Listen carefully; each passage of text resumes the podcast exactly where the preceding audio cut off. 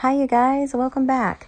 Um, today, Dean's going to discuss um, the a little bit, little bit difficult topic of Jacob and Esau in Romans 9. When you're in Romans 9 and, and you know, you read the passages there about Jacob I love, Esau I hated, it's, it's kind of like a, oh, wow, you know, and atheists really struggle with this passage as well. And so I think it's good for us as Christians to understand it more fully for ourselves, obviously. Um, and it's also good for us to be able to give a defense of the gospel because God God loves all of mankind, and um, and and sometimes people take that scripture out of context and um, make it say something it's not saying. And so I think you'll really, really enjoy um, how Dean unpacks this passage, how he gives the the history to this passage, how he goes and ties in other scriptures. Um, it's really important when we're doing Bible study that we don't isolate scriptures like that. And um, it's kind of a bad habit we have is isolating scriptures and not taking into account the rest of the word of god on, on those issues.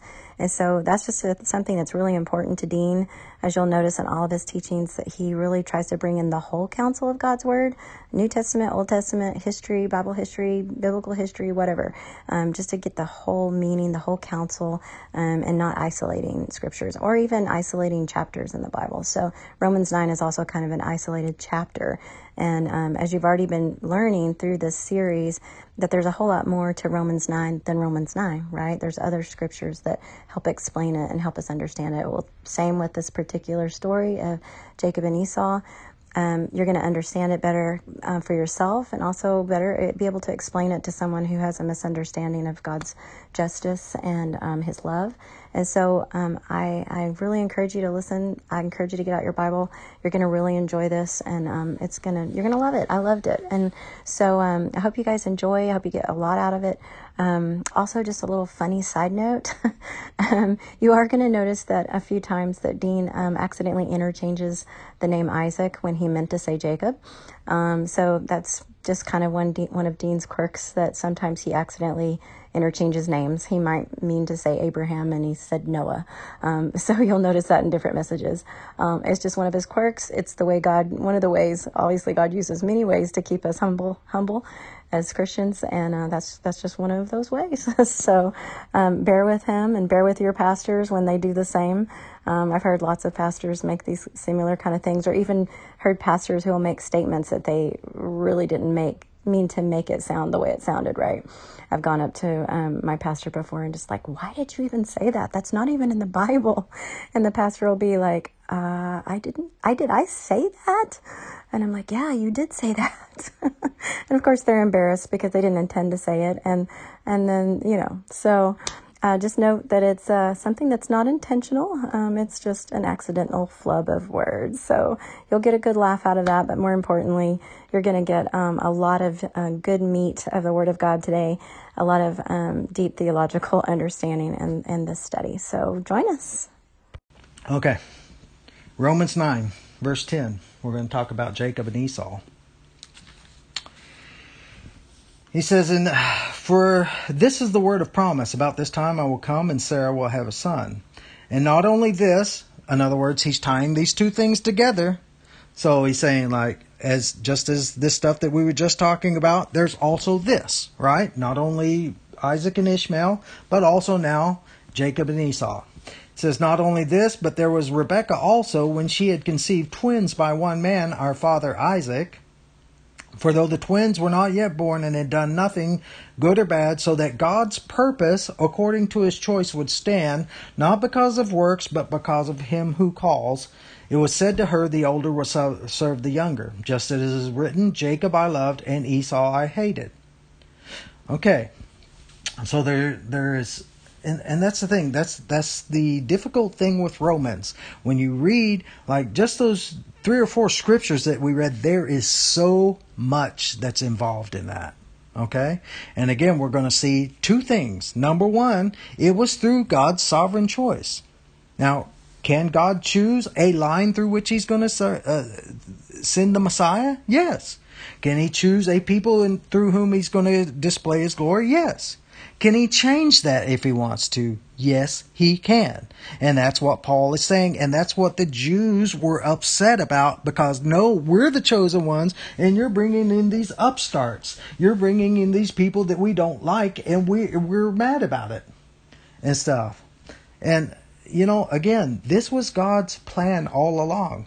Look in uh, um, like Matthew chapter 1 and Luke chapter 3, you'll see the genealogies that lead to Christ from Adam through Abraham, Isaac, and Jacob.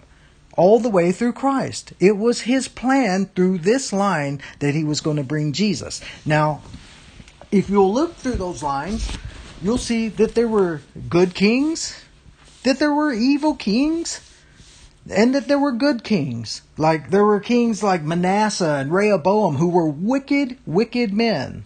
There are also people like uh, David and Josiah and and Boaz and things who were good people. And so it, it's a really interesting thing that God's plans prevailed. Okay, but he did not. He did not choose uh, and ordain the actions of the people through whom he worked his plans. Do you see that? Manasseh was a very wicked, evil king. God didn't make his choices for him. God didn't say, no, this line that's going to bring Jesus is going to be only good kings. Okay? Manasseh was a wicked, wicked man. Rehoboam was a wicked, wicked man. So in this line that led through Jesus, there were both good men and there were wicked men.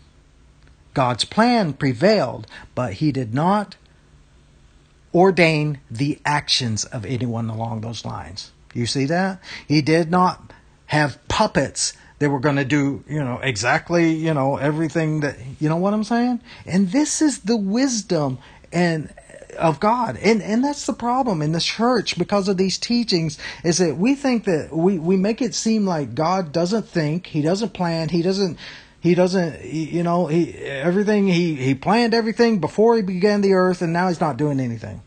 Now everything's just walking along. This next breath that you take is going to be because He ordained it. When I sneeze, it's going to be because He ordained it. When I blink my eyes, it's going to be because He ordained it. If I'm wicked to my dog and I kick my dog, it's going to be because God ordained it. If I love my wife, it's going to be because God's, God ordained it. The things of this world, murder, rape, destruction, um, all these things ordained by God? No, it's not. And the Bible is so full. And again, guys, if we read the Bible, we have understanding. The Bible shows that how God is able, able as the master chessman to make sure that his will will get done without using people as puppets, without making your choices for you, with, with giving you free will, he is still able to accomplish his desires. And this, rather than limiting the sovereignty of God, in my mind, it exalts it. Because he is so much more powerful than some kind of micromanager who who programs everything to happen exactly the way that he wants to happen. And oh, you know it's like the wizard of oz how you pull back the curtain and there's this guy he's doing the levers and oh it's got to be no. God can you let allow men to have free will and yet still accomplish his purposes. And I think that that's I think it's awesome. That makes me worship him a lot more. God again did not create robots. We cannot truly love him with all of our hearts if we don't have choice. And once again, the Bible is full of commands. How can you obey or disobey a command unless you have free will? And why would God say, do this or don't do this if it doesn't matter anyway? If He's already programmed us to do or not to do what He wants us to do. And again, did God program before the foundation of the earth everyone who was going to go to hell and everyone who was going to be saved? Did God program for Charles Manson to do the things that he did? Did God program Hitler to do what he was going to do, all for his glory. That is a lie from hell. God is love. And he he would never do this. God commands us to be like him. We were made in his image. And so Again, man is fallen, and so we're not perfect, but we hate evil because he put it in our hearts to hate evil. So is it that he put it in our hearts to hate evil while he himself is evil? No. And this is what Paul is saying over and over. And this is the message that the Bible teaches us. And so these doctrines that teach us otherwise are lies from hell. Okay? So, again, God, and think about, you know, God, all the prophecies of the Old Testament that were fulfilled in Jesus. But there had to be a vehicle for those prophecies to flow through, right? There had to be a vehicle for the for Jesus to be born the Messiah, and that was the line of kings, and that was Israel as a people. Okay.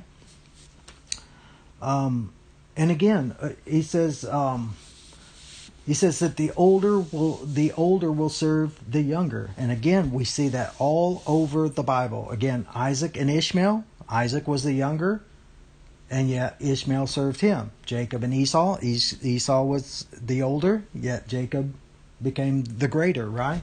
And even Pharaoh and the Israelites, it is used in it as an example of those who are being oppressed by the stronger, by the greater one, and how how God, through choosing them, he overcame the stronger one. And we'll look at Pharaoh next week and, and how God hardens hearts and things. Um, turn to Luke chapter 15. We're going to look at some more examples of the older serving the younger and their reactions to it. In Luke chapter 15, in Luke chapter 15 is the story of the prodigal son. And I think we all know the story of the prodigal son. Even unbelievers know the story of the prodigal son. It's about the, you know, the father had two sons and the younger one wanted his, his, his inheritance and, you know, the father gave it to him and he went out and squandered it and spent it on riotous living and prostitutes and things like that until he had nothing and, and then he came back to the father, right? And, uh, so everyone knows that story. If you don't, start in verse 11 and, and read it for yourselves. Um, but in verse 25, this is when the youngest son came to his senses and he, he says, You know what? I'll go back to my father, tell him I'm not worthy to be his son, and I'll just be one of his slaves or whatever. And in verse, uh, there's, let's look at uh, verse 20. So he got up and he came to his father. Look at this. But while he was still a long way off, his father saw him and felt compassion for him and ran and embraced him and kissed him. And again, this is a picture of salvation. This is a picture of God's love for whoever will repent. And the son said to him, Father, I have sinned against heaven and in your sight. I am no longer worthy to be called your son. But the father said to his slaves, Quickly, bring out the best robe and put it on him, and put a ring on his hand and sandals on his feet. And bring the fattened calf, kill it, and let us eat and celebrate. For this son of mine was dead, and he has come to life again. He was lost and has been found, and they began to celebrate. Now, this is where most of us stop, right? This is great story of, of salvation and redemption about how you know one of the sons came back to the father and was saved and, and things like that. And he threw this party for him gave him a ring and you know celebrated with um, barbecue and things like that and stuff. And it's an awesome story. And again most of us stop at that point but that is not where it stops. And i think honestly that the greater point is what continues in this and so in verse 25 it says now this older son was in the field and when he came and approached the house, he heard music and dancing. And he summoned one of the servants and began inquiring what these things could be. And the servant said to him, Your brother has come, and your father has killed the fattened calf because he has received him back safe and sound. But the older brother became angry and was not willing to go in, and his father came out and began pleading with him. But he answered and said to his father, Look, for so many years I have been serving you, and I have never neglected, neglected a command of yours, and yet you have never given me a young goat that I might celebrate with my friends. But when this, listen, I mean, think of the, the sarcasm that would be in his voice when he said this. But when this son of yours came, who has devoured your wealth with prostitutes, you killed the fattened calf for him. And he said to him, Son, you have always, always been with me, and all that is mine is yours. Remember the inheritance, the rights of the older son? But we had to celebrate and rejoice, for this brother of yours was dead and has begun to live, and was lost and has been found. Now, why was Jesus telling this parable, and why did he not just stop at the father um, blessing the younger son for coming back to them? He was trying to show them something. You Jews are the older son, and the Gentiles are the younger son, and I am receiving them to myself, and this is their attitude. Why have you blessed this son of yours who who's lived with prostitutes, spent your money on on worthless things and stuff, and I've been serving you faithful. And this is exactly their attitude. And this is why many of them did not receive Jesus as their Messiah. Anyone that will accept this filthy Gentiles, I'm not going to follow them. Remember the prostitute that was wiping Jesus' feet with her hair, and what are they thinking? If this man knew what kind of sinner this was, he would not have anything to do with her. This was their attitude towards Gentiles. Turn to another place. In Jonah chapter 4.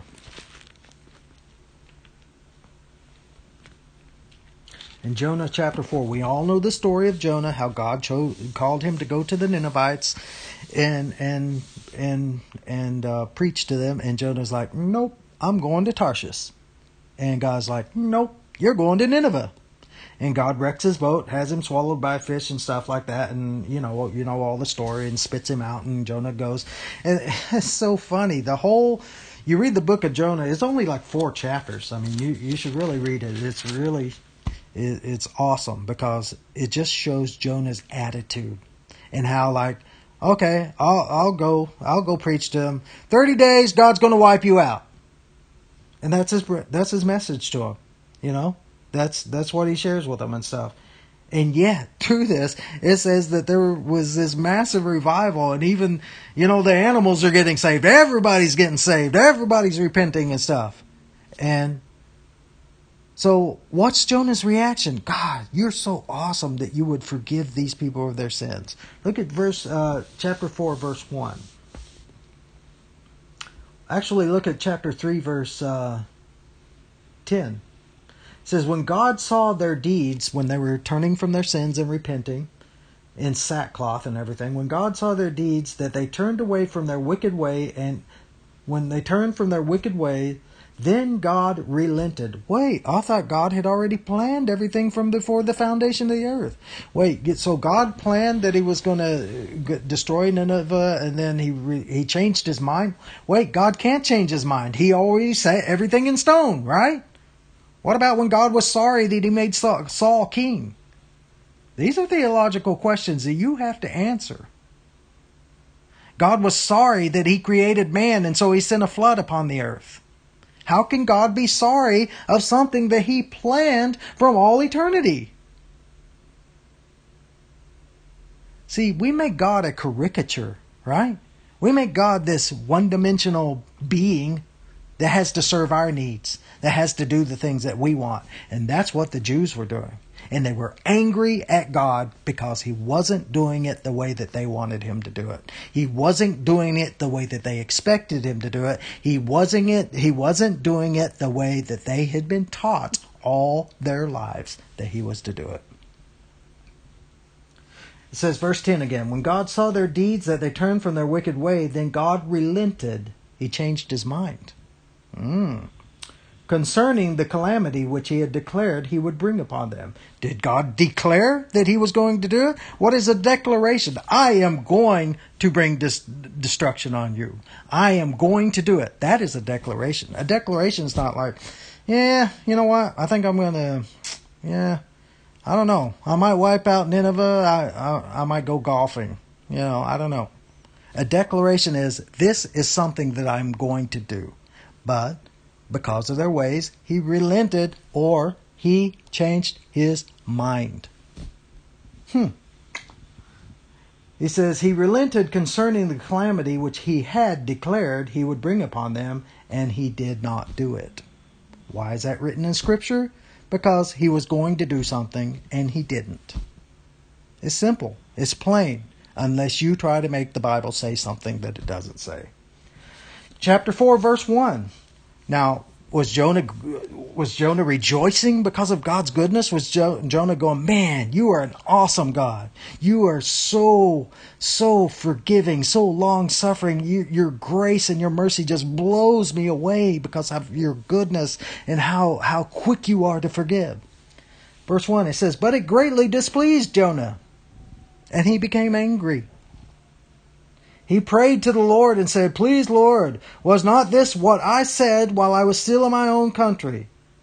Therefore, in order to forestall this, in other words, in order that this wouldn't happen, in order that the Ninevites wouldn't forgive him, because I knew you were going to do this. In order for that all not to happen, I tried to run away. Therefore, in order to forestall this, I fled to Tarshish, for I knew that you are gracious and compassionate God, slow to anger, and abundant in loving kindness, and one who relents or changes his mind concerning calamity. So, again, Jonah is a picture of the Israelites who did not receive Jesus as their Messiah.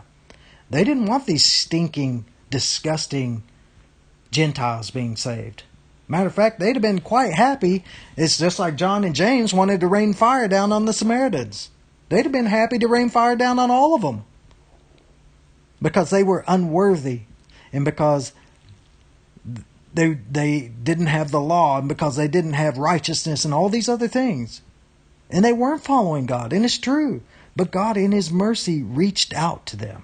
And they could not understand that, and they could not wrap their minds around it. Turn to Matthew 20, another parable that Jesus gave them to show them what was going to happen, or what was in fact happening.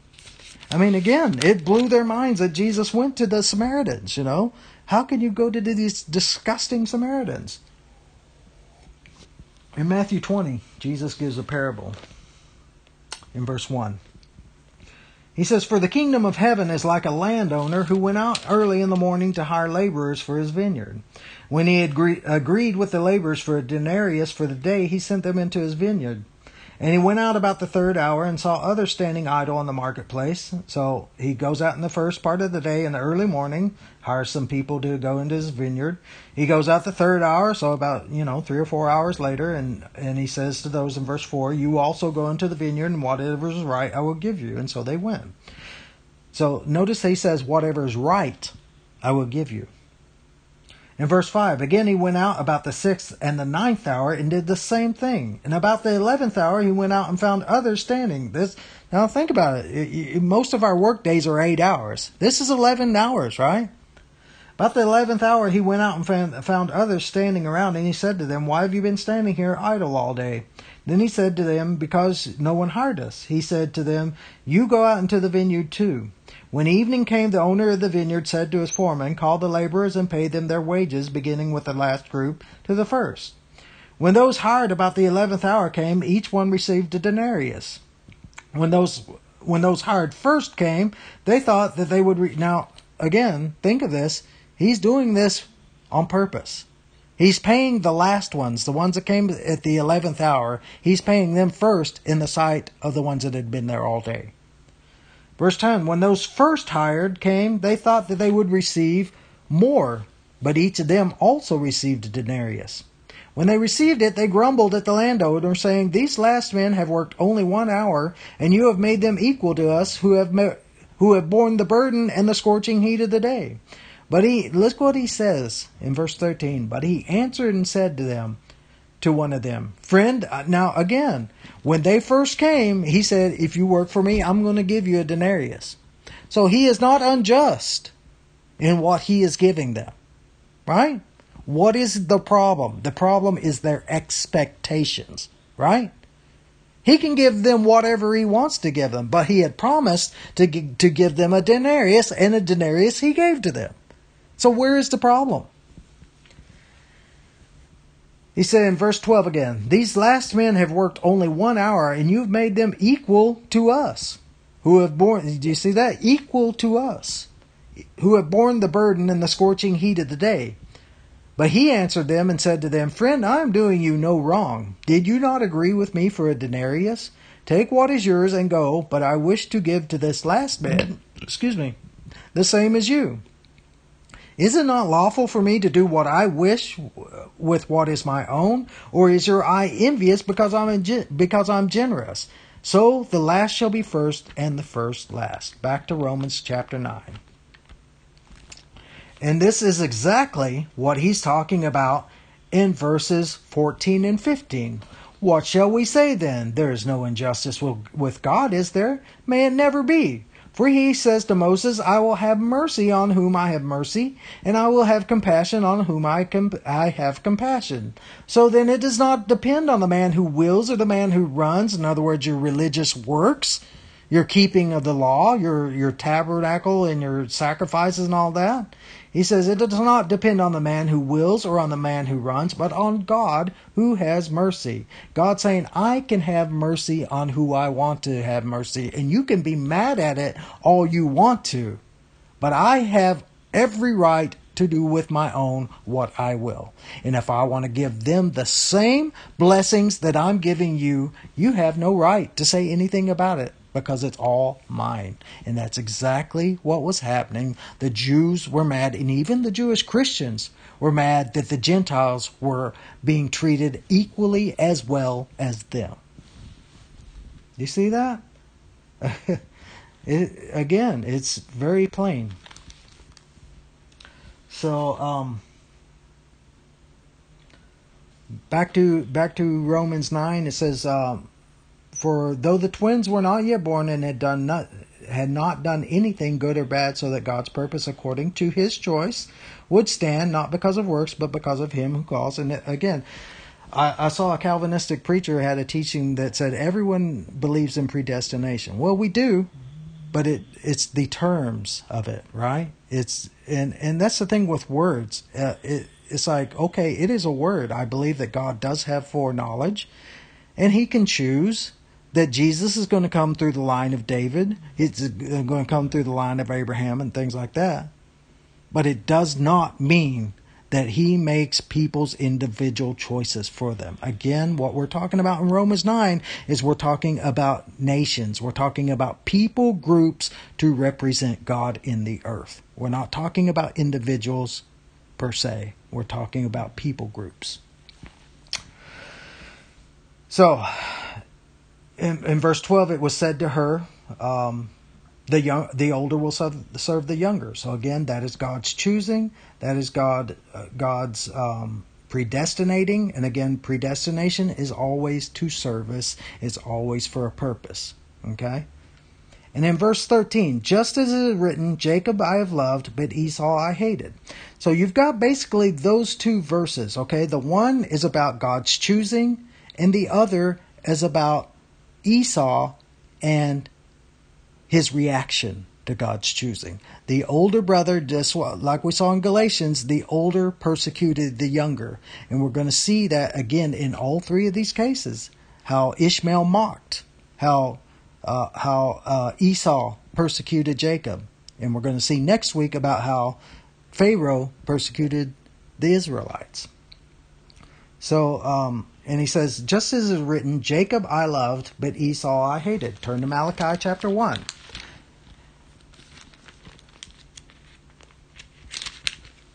In Malachi chapter 1. Now, uh, in Malachi chapter 1, we're going to see that this was written a thousand years after Jacob and Esau had lived.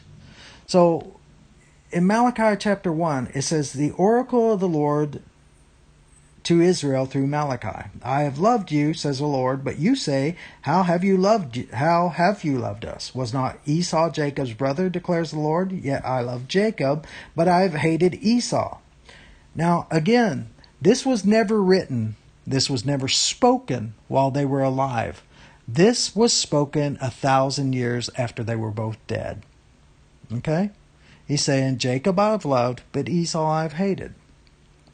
Now, um, hold your place right there because we're going to look, if I can find the scripture references, Matthew chapter, or Luke chapter 14.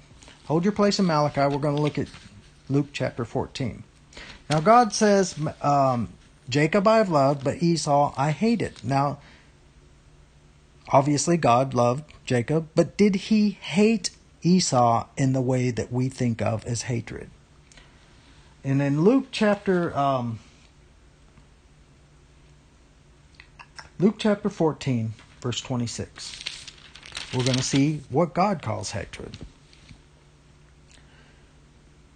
Starting in verse 25. Now large crowds were going alongside with him, Jesus, and he turned and said to them, If anyone comes to me and does not hate his own father and mother and wife and children, well, now, what is it's one of the commandments. Love your father and your mother right?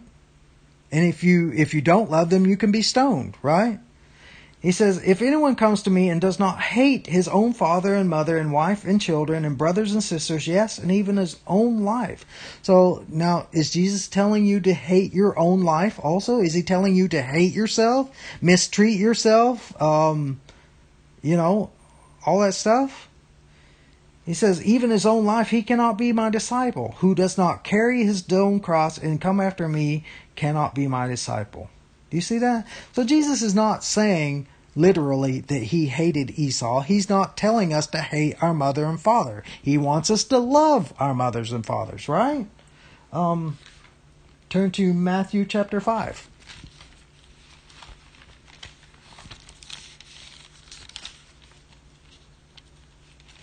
He's saying in com- excuse me. He's saying in comparison, right? in comparison to him, we're supposed to hate everything. In other words, we're supposed to love him supremely over all things. So he's not saying hatred in the sense of which we think about it. He's saying in comparison. And in Matthew chapter 5, verse 43.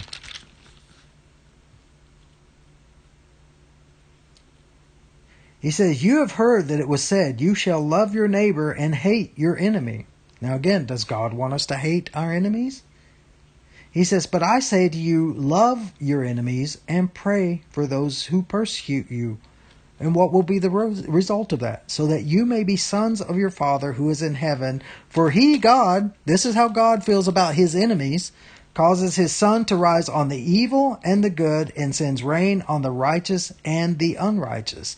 For if you love those who love you, what reward do you have? Do not even tax collectors do the same? If you greet only your brothers, what more are you doing than others? Do not even Gentiles do the same?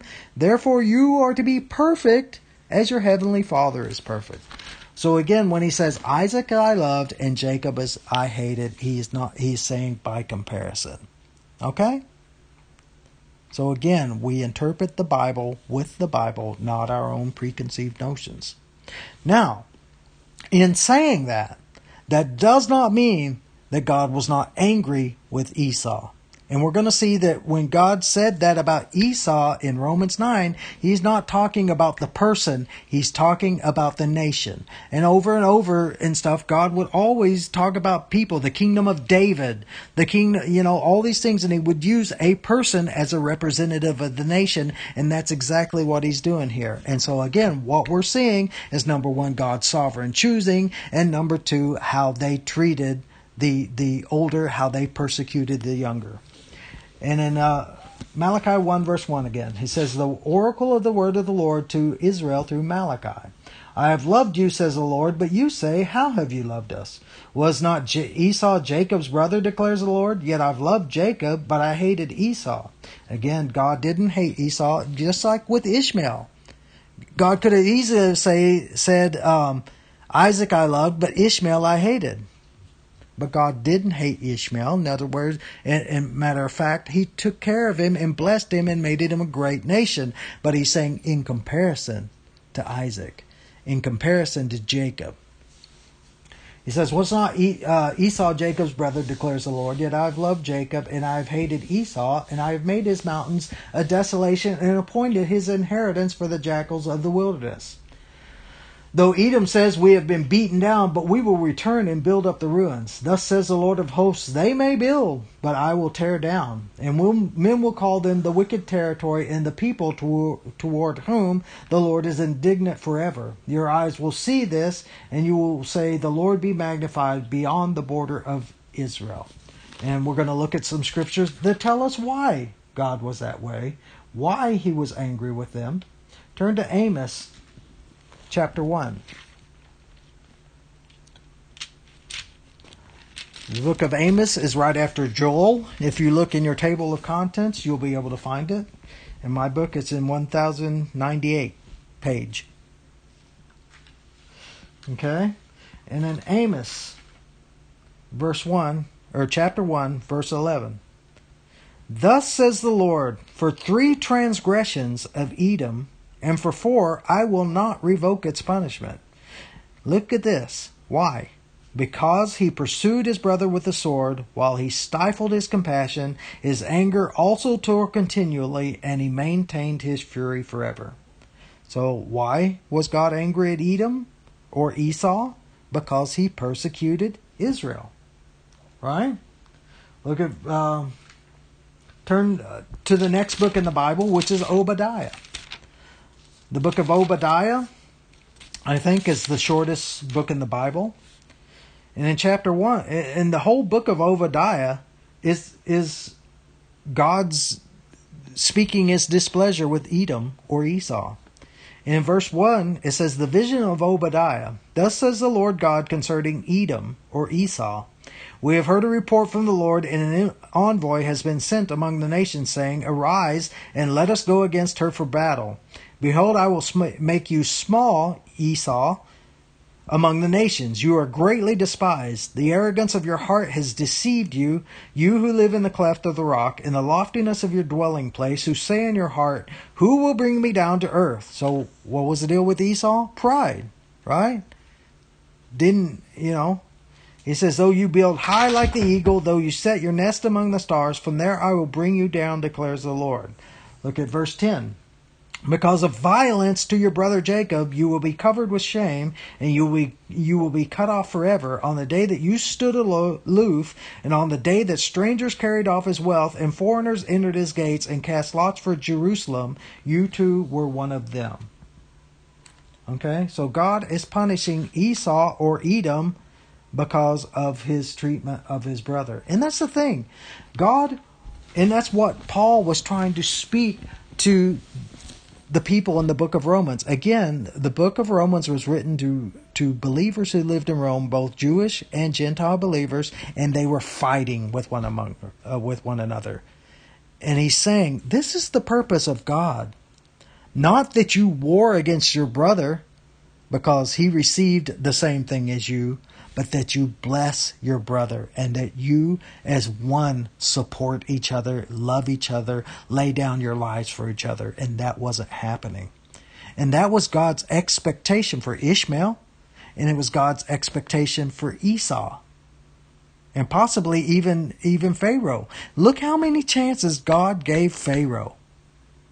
Look how many opportunities Pharaoh had to soften his heart and and bless the people of Israel, right? Even when Israel went out, what happened? The people gave them their gold and their earrings and their jewelry, right? And stuff. And that's what God wanted to happen, but it didn't happen. Now, turn to uh, turn to Genesis chapter 5, 25. We're going to look at the story of Jacob and Esau. Even though you've heard it before, we we want to go over it again just to refresh ourselves, okay? Because again, God didn't just hate Esau. And because he hated him, he's like, I'm going to curse you, right? There was reasons behind all of it. There was cause and effect. Everything with God is cause and effect. Amen? Okay. Genesis chapter 25, verse 19. It says, Now these are the records of the generations of Isaac, Abraham's son. Abraham became the father of Isaac, and Isaac was forty years old when he took Rebekah, the daughter of Bethuel, the Aramean of Paddan Aram, the sister of Laban, the Aramean, to be his wife. Isaac prayed to the Lord on behalf of his wife because she was barren, and the Lord answered him, and Rebekah his wife conceived. But the children struggled together within her, and she said, If this is so, why then I, if it is so, then why am I in this way? Now again, she had she knew of the promises of Abraham, right? She knew that the line was going to come through her. And she's like, and this is like us too, right? We as believers, when things get hard for us, we're like, well, if God really wants to use us, why is He letting all this bad stuff happen to me? It's called life. Whether you're a believer, whether you're an unbeliever, you will be faced with life. You will be faced with hard circumstances. Okay? He says, uh, So she went to inquire of the Lord. And the Lord said to her, Two nations are in your womb, and two peoples will be separated from your body and one people will be stronger than the other, and the older will serve the younger. When her days to be were when her days to be delivered were fulfilled, behold, there were twins in her womb. Now the first came forth red, all over like a hairy garment, and they named him Esau, which means red. And afterward his brother came forth with his with his hand holding on to Esau's heel, so his name was called Jacob or heel grabber. And Isaac was sixty years old when he get, when she gave birth to them. Now we know the story. Isaac, Isaac was not the best of people, right? He he was a heel gla- grabber. He was a supplanter. He was a um, it basically he was a con artist. So he was not the best of people that God would choose to use, and yet there was something about him that he would wrestle with God and not let go of him until God blessed him. And that's the whole thing. God looks to the heart as, who is hungry. And we all come to God. We are all imperfect. We all have massive, massive problems like Isaac. And God has to have us wrestle with Him. And that's the thing. God is blessed by those who will wrestle with Him, who see their faults, who see their problems, and they will wrestle with Him and say, God, I'm not going to let go of you until you change my nature, until you change my character and make me the kind of person you want to be. Right? Um, verse 27.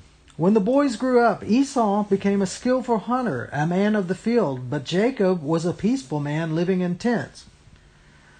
Now Isaac loved Esau because he had a taste for game, but Rebekah loved Jacob. And again, what do we do as men? We judge by outward things, right? We love the things that look manly. We love the things that look successful. We look the, love the things that look like they, they got it all together. Right? What does God look to? He looks to the poor, to the broken, to the naked, to the ones who know they're weak, who know that without Him they are nothing. In even our churches, we love going to churches that have the appearance of success, don't we? We love going to churches that have the full piece band, that have the that have the lights, that have the that have all the smoke in the mirrors. We love the preachers that have have the the immaculate suits and ties and and have it all together and have everything wired. That's not what God looks to. God looks to the heart. He looks to the one who is seeking for him with all their hearts. And the problem is is again we especially in America in the 21st century we love the appearance. Just like Saul. We want a king that's head and shoulders above everybody else. We want someone that looks good on the outside. Even Samuel, when he was when God had rejected Saul and he was looking for the new king, Samuel looks at the sons of of, of Jesse and he says he's he sees the firstborn son. He says, "Man, this guy's got it. Surely this is the one." And God says, "No, I've rejected him." And he went through all the sons and he's like, "You got no one else?" And the father, Jesse's like, oh, well, I got one more son and he's out in the field tending the sheep. You don't want him, right? But that's exactly the one that God chose. chose. God chooses the weak. Who are the chosen? Who are the elect ones? The ones who are weak, the ones who are nobodies, the ones who don't have it all together, the ones who need Jesus and they know they need Jesus. That's the ones God chooses. And hopefully we'll be doing some teaching on that. It says, uh, verse 29 When Jacob had cooked stew, Esau came in from the field and he was famished. Or wait, verse 28. He says, Now Isaac, and, and Isaac, the father, loved Esau more. And how many of us, how many of you guys out there have been rejected by the world? Even by people in your family sometimes. God looks to those ones. And he looks to the broken, to the needy. It says now Isaac loved Esau because he had a taste for game, but Rebekah loved Jacob. When Jacob had cooked stew, Esau came in from the field and was famished. And Esau said to Jacob, Please let me have a swallow of that red stuff there, for I'm famished. Therefore his name was called Edom. So it was a lentil stew. If you know anything about lentils, they're red, and so the stew was red. And again, that's same meaning of Esau, Edom. But Jacob said, First, sell me your birthright. And Esau said, Behold, I'm about to die. So, so of what use then is the birthright to me? And Jacob said, First swear to me. So he swore to him and sold his birthright to Jacob. Then Jacob gave Esau bread and lentil stew, and he ate and drank and rose and went on his way. Thus Esau, look at this, despised his birthright. You see that? So Esau, Jacob or Esau sold his birthright. Um, now, the birthright, according to Wikipedia, since we're not, we don't do things the Jewish way necessarily anymore, but the birthright had to do, according again to birth, Wikipedia, the birthright had to do with both position and inheritance. By birthright, the firstborn son inherited, listen to this, the leadership of the family and the judicial authority of the father. And so, isn't that what was happening in the book of Romans? The the Jews who were the the first son who were given the birthright, they were losing it. And that birthright was going to the younger son or the believers who received Jesus as their Messiah. It says, according to Deuteronomy 21, verse 17, um, the one who received the birthright was also entitled to a double portion of the inheritance. You see that? Turn to Hebrews chapter 12. And so apparently Esau thought it was no big deal just to give his birthright away. Maybe he was maybe he didn't even mean it. Maybe he's saying, "Yay, I'll give you my birthright," and he had no intention of actually doing it. Or maybe he did mean it and it really didn't mean anything to him. But let's look and see what God thought about it. Turn to uh, Hebrews chapter 12. Hebrews chapter 12, verse 15. He says, again by the inspiration of the Holy Spirit, in verse 15, he says, See to it that no one comes short of the grace of God. That no root of bitterness springing up causes trouble, and by it many be defiled. Look at this in 16, that there be no immoral or godless person like Esau who sold his own birthright for a single meal. I mean, is that amazing or not? It's not like Esau was actually going to die right? Esau, Abraham was the wealthiest man in the world. Isaac inherited that wealth. Jacob inherited that wealth. And maybe they weren't quite as wealthy as Abraham was, but they were still pretty wealthy. Do you think that Esau would have died if he hadn't have gotten that bowl of soup? Could he have not have had a servant make him a bowl of soup? His mom would have made him a bowl of soup but he sold his birthright for a single bowl of soup. Says, look at this in verse 17. For you know that even afterwards, when he desired to inherit the blessing, he was rejected, for he found no place for repentance, though he sought for it with tears. Do you see that? And so his birthright didn't mean a lot to him, but it meant everything to God because God had set up that birthright system. They set it up again as a type and shadow, right? But it was very important to him. And then, uh, oh, look at uh, look at in Hebrews twelve verse five, because I think it ties in also very well. In verse 5, he says, Have you forgotten the exhortation which is addressed to you as sons? My son, do not regard lightly the discipline of the Lord, nor faint when you are reproved by him. For those whom the Lord loves, he disciplines, and he scourges every son whom he receives. It is for discipline that you endure. God dis- deals with you as with sons, for what son is there whom his father does not discipline? And so again, what happened, I believe, with Jacob and Esau is is God was disciplining Esau. Part of what the things that happened, it was God's discipline on him and stuff. But instead of, and it's again, it was just like um, um, Cain and Abel. God, how how uh, Cain was jealous of Abel and wanted to kill him. And again, there's another picture of the older and the younger, and Cain being the older, but you know, God received the the sacrifice of the younger, and so Cain killed him. But what God, what did God try to do? He tried to. He says, Cain, sin is crouching at your door. And you will do well if you turn from this. God tried to get him to turn. God wanted him to receive what he said, right? God accepted uh, Abel's sacrifices and stuff, and God, his God's desire was Cain to live at peace with his brother, and to and to accept God's choosing, God's choice. But instead of doing that, what did Cain do? He killed his brother, right?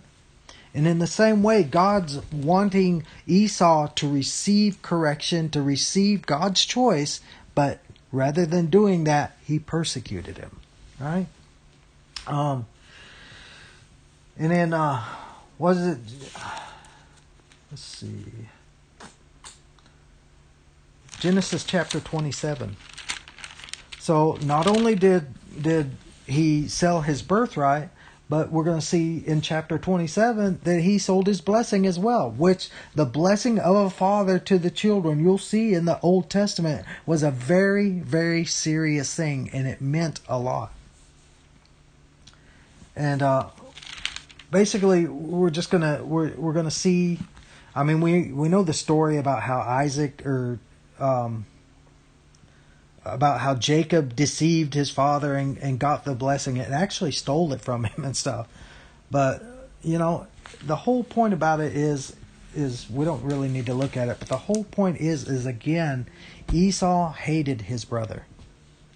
And the whole story of Ishmael and Isaac, of Jacob and Esau, and even of Pharaoh and the Israelites was the older's brother the older brother's response to the younger brother and it was the response at that time showing the response of the Jews towards these this new Christianity to Jesus as their supposed Messiah to this is their reaction to these things. They hated Jesus. They had Jesus put to death and he was the son of God. And he was trying to show them that this is what God has meant all along and yet they would have none of it and um, and in Numbers 20 through Deuteronomy 15, it talks about how when the, the Israelites were on their way to the chosen land, Edom, the Edomites or Esau would not let them pass through their land. They had to go miles and miles out of their way to get to the promised land and stuff. So again, it shows um, how the older persecuted the younger. And the whole thing is, is that Judaism was being left behind while the church was be, was becoming God's vehicle when it had always been God's vehicle, God never God said, I don't inhabit temples made by hands. He said that in the Old Testament, right? All these things were never meant to be God's vehicle to show the world. It was those who were circumcised in their hearts, who believed, like Abraham, by faith, who weren't who didn't count their salvation based upon the bulls that they sacrificed and based upon keeping their sideburns long and, and wearing the phylacteries on their heads and the prayer shawls and all that kind of stuff. That was not their salvation. David even said, Sacrifices and burnt offerings you have not desired. What you have desired is a, a pure heart. And so they were doing everything outwardly. Again, Jesus said to them that they were whitewashed tombs. How on the outside you're all white and clean and you look great, but inwardly you're full of dead men's bones, full of corruption. And that's what Judaism was. And Judaism was being replaced by what God had planned all along. And that was a people who were the bride of Christ, who were circumcised in heart, whose Sabbath was Jesus himself, and they had entered into that Sabbath rest who didn't need sacrifices of bulls and goats to be pleasing to God, but who had been washed by the blood of the Son of God. All that was fading away to be replaced forevermore by the better that had come. And that better was Jesus Christ. And again, um, turn to John chapter 8. We're, we're, we're looking at their attitudes towards what was happening, to what was what to what was going on at that time. John chapter 8 again. We saw this uh, either last week or the week before, but we'll look at it again. In chapter thir- in John 8 verse 31. Jesus was saying to those Jews who had believed to him, if you continue in my word, what, you see that? Now, number one, he's talking to Jews who had believed him. He says, If you continue in my word, then you are truly disciples of mine. So, what does that mean about someone who doesn't continue in his word? It means you're no longer a disciple, right? He says, If you continue in my word, not about if you started well, if you started believing, if you started doing all the right things, but then you're like, eh, this is not working for me. I'm going to go. I'm I'm going to forget all this stuff and go on. He says, If you continue in my word, then you are truly disciples of mine. You will know the truth, and the truth will make you free. They answered, now again, who is this? Jews who had believed him, right? How do you how are people saved? By believing, by faith, by believing what Jesus said. He says in verse 33, We are Abraham's descendants and have never yet been enslaved to anyone. How is it you say you will become free?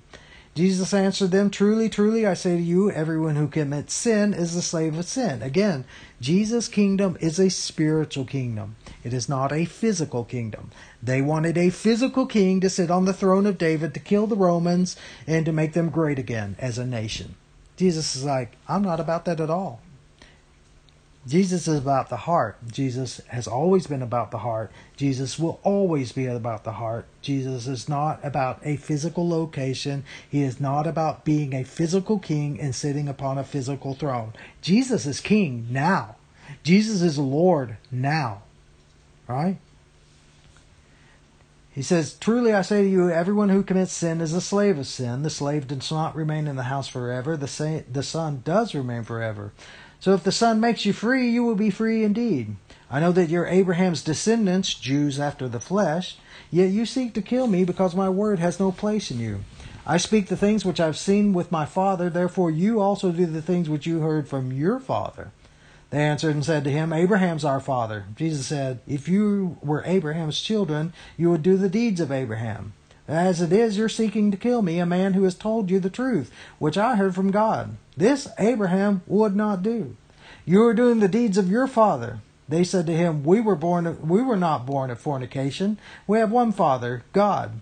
Jesus said to them, If God were your father, you would love me, for I proceeded forth and have come from God. For I have not I did not come on my own initiative, but he sent me. Why do you not understand what I'm saying? It's because you cannot hear my word. Listen to this. Again, these are things that got Jesus killed.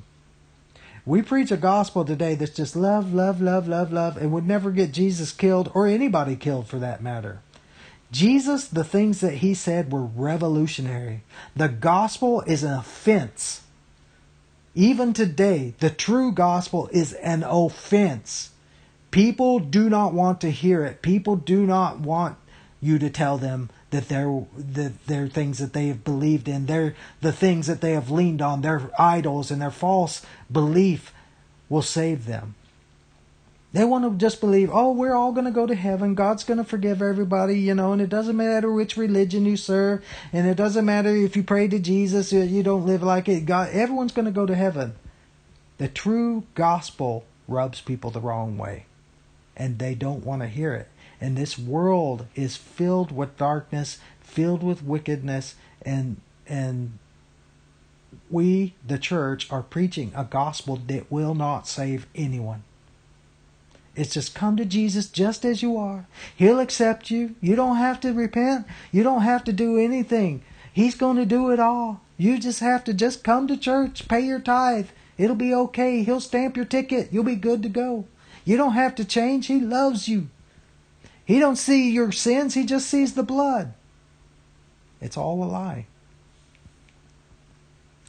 says verse 45 but because i speak he's verse 44 again you're of your father the devil and you want to do the desires of your father he is a murderer from the beginning and does not stand in the truth because there's no truth in him whenever he speaks a lie he speaks from his own nature for he's a liar and the father of lies but because i speak the truth you don't believe me which one of you convicts me of sin if i speak truth why do you not believe me he who is of God hears the words of God. For this reason you can't hear them, because you're not of God. The Jews answered and said to him, Do we not rightly say you're a Samaritan and have a demon? You're a Gentile? Jesus answered, I do not have a demon, but I honor my Father, and you dishonor me. But I, not, but I don't seek my glory, but there's one who seeks, who seeks and judges. Truly, truly, I say to you, if anyone keeps my word, he will never see death. The Jews said to him, Now we know that you have a demon. Abraham died and the prophets also, and you say, if, every, if anyone keeps my word, he'll never taste of death. Surely you're not greater than our father Abraham, who died. The, the prophets died too. Whom do you make yourself out to be? Jesus said, If I glorify myself, my glory, my glory is nothing. It is the Father who glorifies me, of whom you say he's our God. And you have not come to know him, but I do know him. And if I say that I don't know him, I'll be a liar like you. But I do know him, and I keep his word. Your father Abraham rejoiced to see my day. So again, this was in the Old Testament, right? It's always been there. It's always been a thread throughout the Word of God. These are the people that God seeks. These are the people that God chooses. Those who receive Him by faith, who receive Jesus as their Messiah. Your father Abraham rejoiced to see my day. He saw it and was glad. So the Jews said to him, You're not yet fifty years old, and have you seen Abraham? And Jesus said to him, Truly, truly, I say to you, before Abraham was born, I am. Verse 59 Therefore they picked up stones to throw at him, but Jesus hid himself and went out of the temple. And now let's be clear about it. They didn't pick up rocks to throw at him. Whenever the Jews stoned somebody, they picked up stones. And the purpose wasn't just to leave a knot on somebody's head or, or to make them have a bad day, it was to kill them. So when they picked up stones and wanted to throw them at Jesus, they wanted to kill him. Okay? Just to be clear. Um, turn to Matthew 23. So again, we're looking at the response of the older brother or at the Jews who rejected Jesus as the Messiah, and even at a lot of the Jewish believers who received Jesus as their Messiah, but they didn't want this these upstart Gentiles to be a part of of of God's family. They they like just they liked being the only son, right? They didn't want this other son coming in and, and being an heir with them. They wanted to be the only ones. But God's saying that's not the way it's going to be. You're going to have a brother and you're going to love your brother. And you two will be one. And out of the two of you, I am going to build my house. Okay? Matthew 23, verse 13 says, Woe to you, scribes and Pharisees, hypocrites, because you shut off the kingdom of heaven from people, for you do, you do not enter in yourselves, nor do you allow those who are entering to go in. Now, as we read this, we'll we'll see that Jesus is speaking to the scribes, the Pharisees, and and things like that. But remember, the people followed the Pharisees, the scribes, and as the Pharisees and the scribes believed, that's how the multitude of the Jews in Jesus' day believed. Now, even though people were getting saved, and it seems like a lot of people, and it was a lot of people, in comparison, it was only a drop in the bucket. Okay? And the vast majority of them then, as now, rejected Jesus as their Messiah. That's why they were all saying, Crucify him. Verse 14 Woe to you, scribes and Pharisees, hypocrites, because you devour widows' houses, and for a pretense you make long prayers. Therefore you will, you will receive condemnation. Woe to you, scribes and Pharisees, hypocrites, because you travel on land and sea to make one proselyte. When he becomes one, you make him twice as much a son of hell as yourselves. Woe to you, blind guides, who say, Whoever swears by the temple, that's nothing, but whoever swears by the gold of the temple, how many churches are doing that today, right? Oh, just just sow your seed, you know, just just sow a seed of a thousand dollars, just sow a seed of five hundred dollars, and God's going to bless you. God's going to give you that because we swear by the gold of the temple. Whoever swears by the gold of the temple is obligated. You fools and blind men, which is more important, the gold of the temple that sa- the gold or the temple that sanctified the gold? Gold. And whoever swears by the altar, that's nothing, but whoever. So you see over and over just the Pharisees and stuff. Uh, verse 25 Woe to you, scribes and Pharisees, hypocrites, for you clean the outside of the cup and of the dish, but inside they're full of robbery and self indulgence. Remember when the Pharisees were mad at Jesus and his disciples because they didn't wash their hands? It was all part of their religion. It was all they they had to meticulously wash everything, make sure there was no germs and stuff like that. You blind Pharisee, first clean the inside of the cup and then the dish, so that the outside of it may become clean also. Woe to you, scribes and Pharisees, hypocrites, just like we talked about. He says, um, For you are like whitewashed tombs, which on the outside appear beautiful, but inside they're full of dead men's bones and all uncleanness. So you too outwardly appear righteous to men. Your outward works, your outward religion, it all looks great. You put on a suit and tie and you go to church every Sunday. You look great. You help old ladies across the street. But do you ever crack your Bible? Do you ever spend any time in prayer? Do you truly love God? He says, But inwardly you're full of hypocrisy and lawlessness. Woe to you, scribes and Pharisees, hypocrites, for you build the tombs of the prophets and adorn the monuments of the righteous. And you say, if we'd been living in their days, in the days of our fathers, we would not have been partners with them in shedding the blood of the prophets. Remember, remember remember again, these are the people that wanted to stone Jesus to death for what he was saying, right? But we would not have done that. Verse 30, and you say, if we had been living, uh, it says again, if we had been living in the days of the fathers, we would not have been partners with them in shedding the blood of the prophets. So you testify against yourselves that you are sons of those who murdered the prophets. Fill up then the measure of the guilt of your fathers, you serpents, you brood of vipers. And again, this is so different than the Hollywood Jesus. This is so different than most of our churches, right? Oh, well, Jesus would never say that. I remember um, there was uh, a series that came on television uh, about the disciples and the apostles and stuff, and you know, is showed John the Baptist. And w- one thing about all the movies and stuff is they they pretty much show John the Baptist as he was. You know, they don't uh, they don't try to soften that because you know you can't really, right? With Jesus, there's so much that he said about love and, and forgiveness and stuff that you can forget about all these other things and, and just soft code everything else and stuff. But with John the Baptist, there's just John the Baptist. He was only around for like six months and, you know, he preached, you Pharisees, you brood of vipers, who warned you to come from the fleet, uh, the wrath to come and stuff. And so, um, they can't, they can't cover over all that and stuff. And, uh, geez, I can't remember why I was saying that.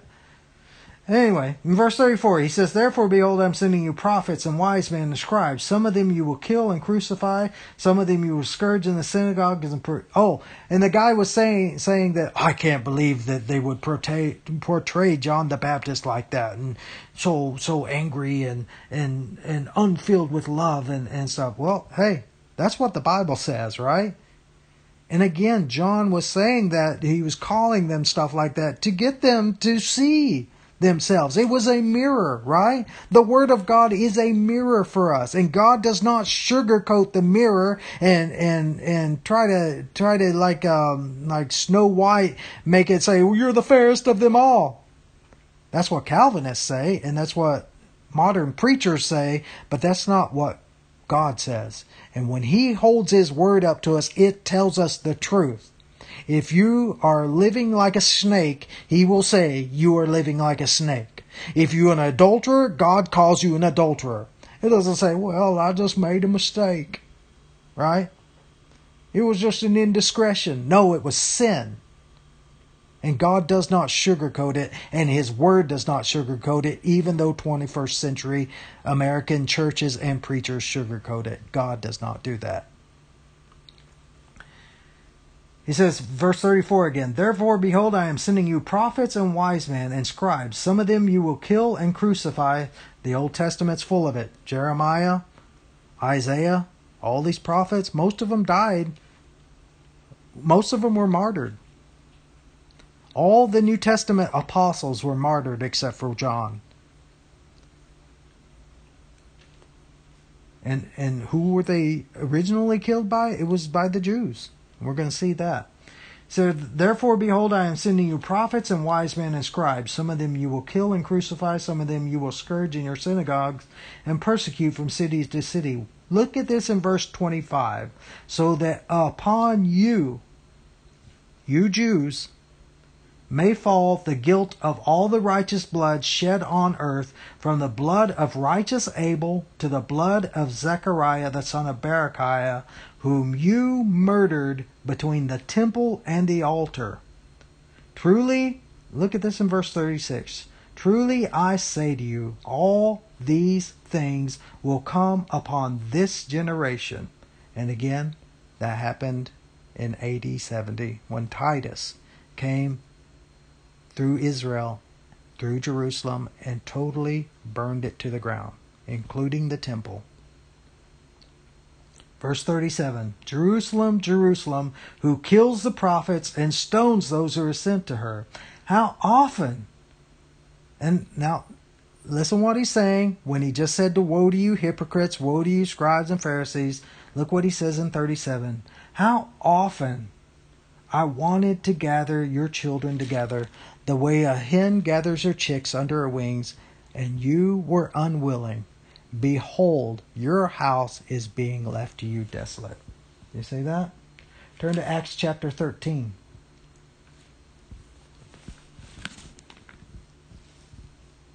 Acts chapter 13.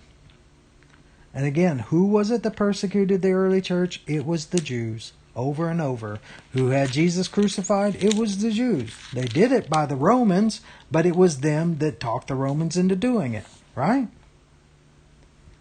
Over and over, it was the Jews who persecuted the early church. They wanted to stamp it out. And Acts 13, verse 32. This is after Paul becomes a believer and he's preaching. Um, he's preaching, right? And where did Paul go when he when he started preaching? He would go to the synagogue on every Sabbath, and he would share the gospel with them. In the 32, it says, And we preach to you the good news, and this is Paul speaking, we preach to you the good news of the promise made to the fathers. Who's the fathers? Abraham, Isaac, and Jacob.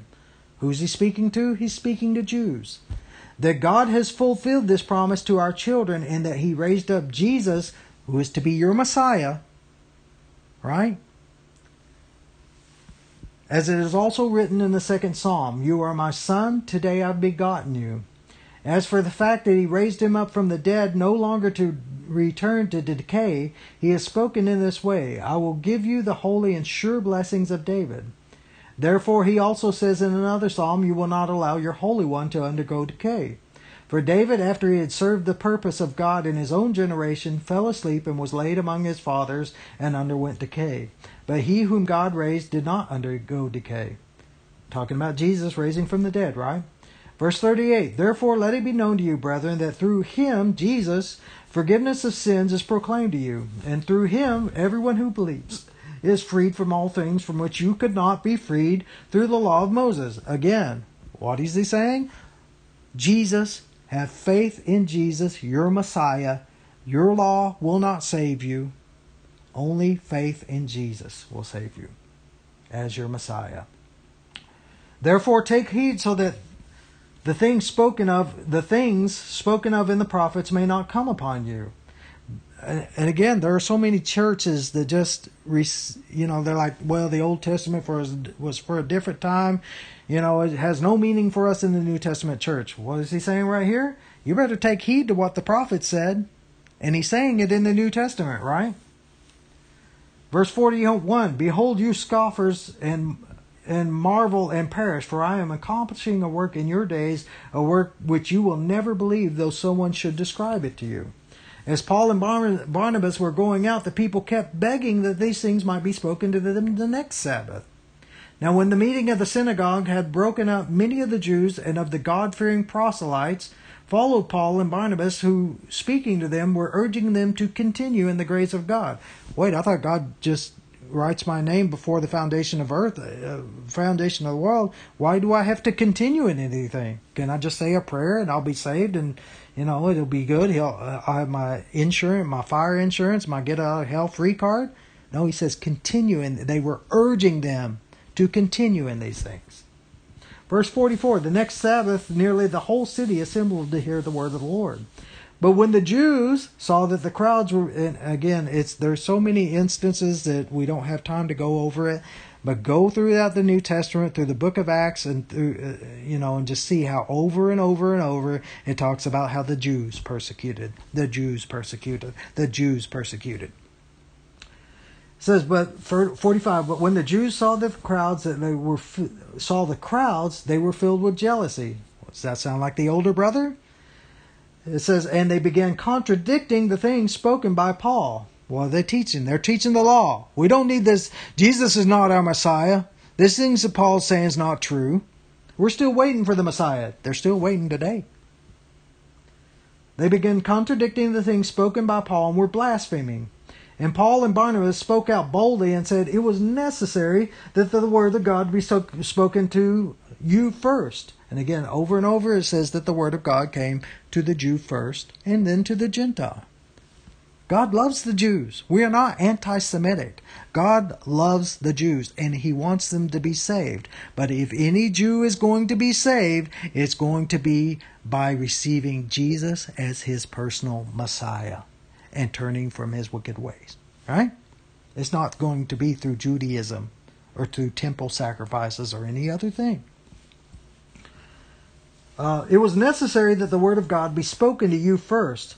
Listen to this. But since you repudiate it, in other words, you reject it, and judge yourselves unworthy of eternal life, behold, we are turning to the Gentiles. Do you see that?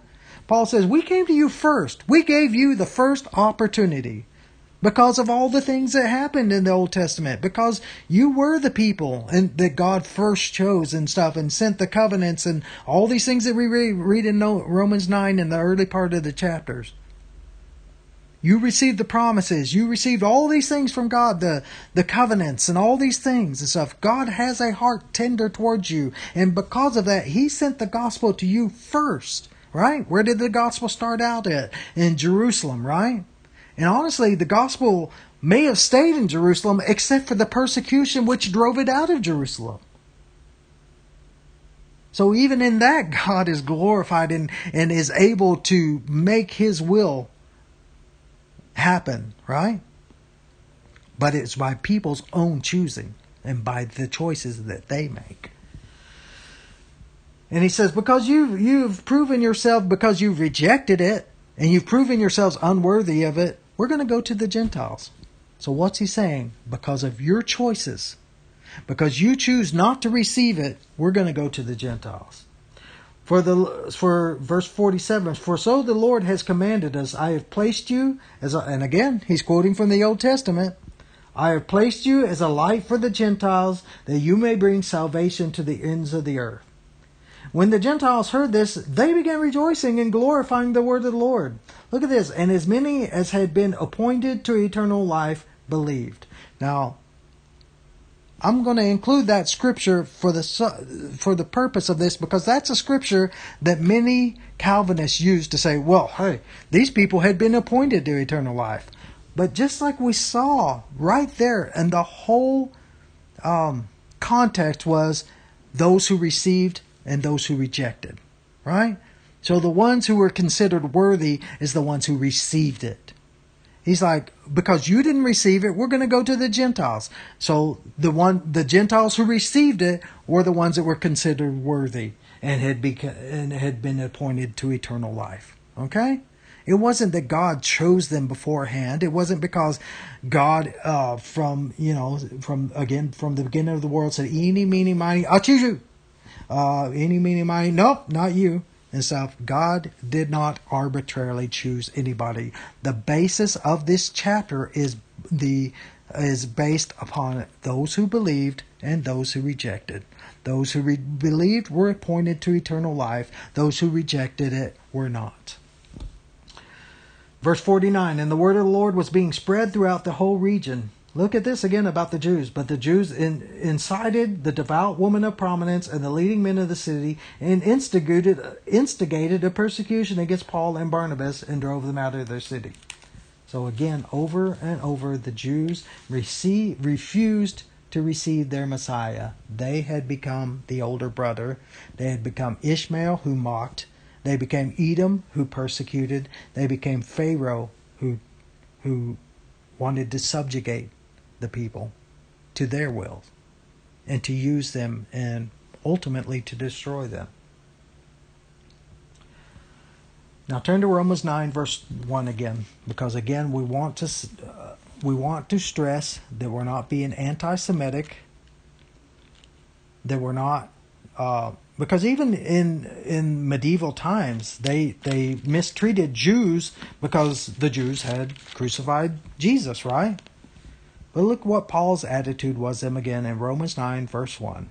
I am telling the truth in Christ. I am not lying. My conscience testifies with me in the Holy Spirit that I have great sorrow and unceasing grief in my heart, for I could wish that I myself were accursed, separated from Christ, for the sake of my brethren, my kinsmen according to the flesh who are Israelites, to whom belongs the adoption as sons, the glory, the covenants, the giving of the law, and the temple service, and the promises, whose are the fathers, and from whom is the Christ, according to the flesh, who is over all, God blessed forever. Amen.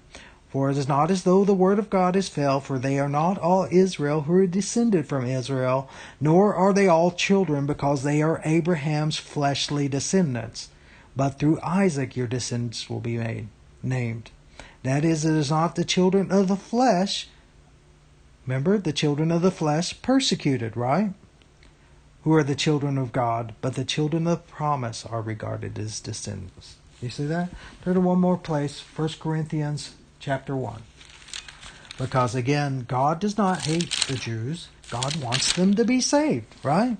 Paul's heart, and he had anguish because they were they were refusing to accept Jesus as their Messiah. And in 1 Corinthians 1, verse 18, For the word of the cross is foolishness to those who are perishing, but to us who are being saved, it is the power of God. For it is written, I will destroy the wisdom of the wise, and the cleverness of the clever I will set aside. Where is the wise man? Where is the scribe? Where is the debater of the age? Has not God made foolish the wisdom of this world? For since the wisdom of God, for since in the wisdom of God, the world through its wisdom did not come to know God. In other words, the Jews, by their works, by all their um, ceremonial law, did not come to know God. God was well pleased through the foolishness of the pre- message preached to save those who believe. For indeed, Jews ask for signs and Greeks search for wisdom. But we preach Christ crucified. To the Jews, a stumbling block, and to Gentiles, foolishness. We're all in the same boat, right? Before we come to Jesus, we're all sinners in need of grace. Jew, Gentile, it doesn't matter. And we all come together to the foot of the cross. He says, uh, But to those in verse 24 who are called both Jews and Greeks, Christ is the power of God and the wisdom of God. You see that?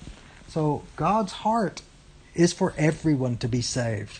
Again, God sent his Son into the world that all people should be saved. Okay? God is not excluding anyone. He's including all who will call upon the name of the Lord. He has not chosen a few people to be saved and everyone else to be damned. He has chosen that all would be saved. And and again in a couple weeks hopefully we'll be looking at that. And then next week we're going to be talk, we're going to be looking at Pharaoh and you know how the Bible talks about how God hardened his his heart and all that kind of stuff. Um, Did God arbitrarily just harden Pharaoh's heart, or was there something behind it? Okay, so um, hopefully this has blessed you. Um, again, guys, I, I really think that, um, and again, please listen to all of these and and listen to them in order, okay? Because um, I think that if this is one of those subjects that if you pick it up in the middle, it's going to at least be harder for you to understand, okay? So I pray that God will bless you. I pray that um, His words will be life to you. I pray that um, you won't look at this scripture through your previous biases but that you'll look at the scripture and take the scriptures one at a time and see what he's truly saying. All right. So God bless you guys. Um, hopefully we'll post this soon, and again, hopefully we'll be talking to you to you soon. Okay. God bless.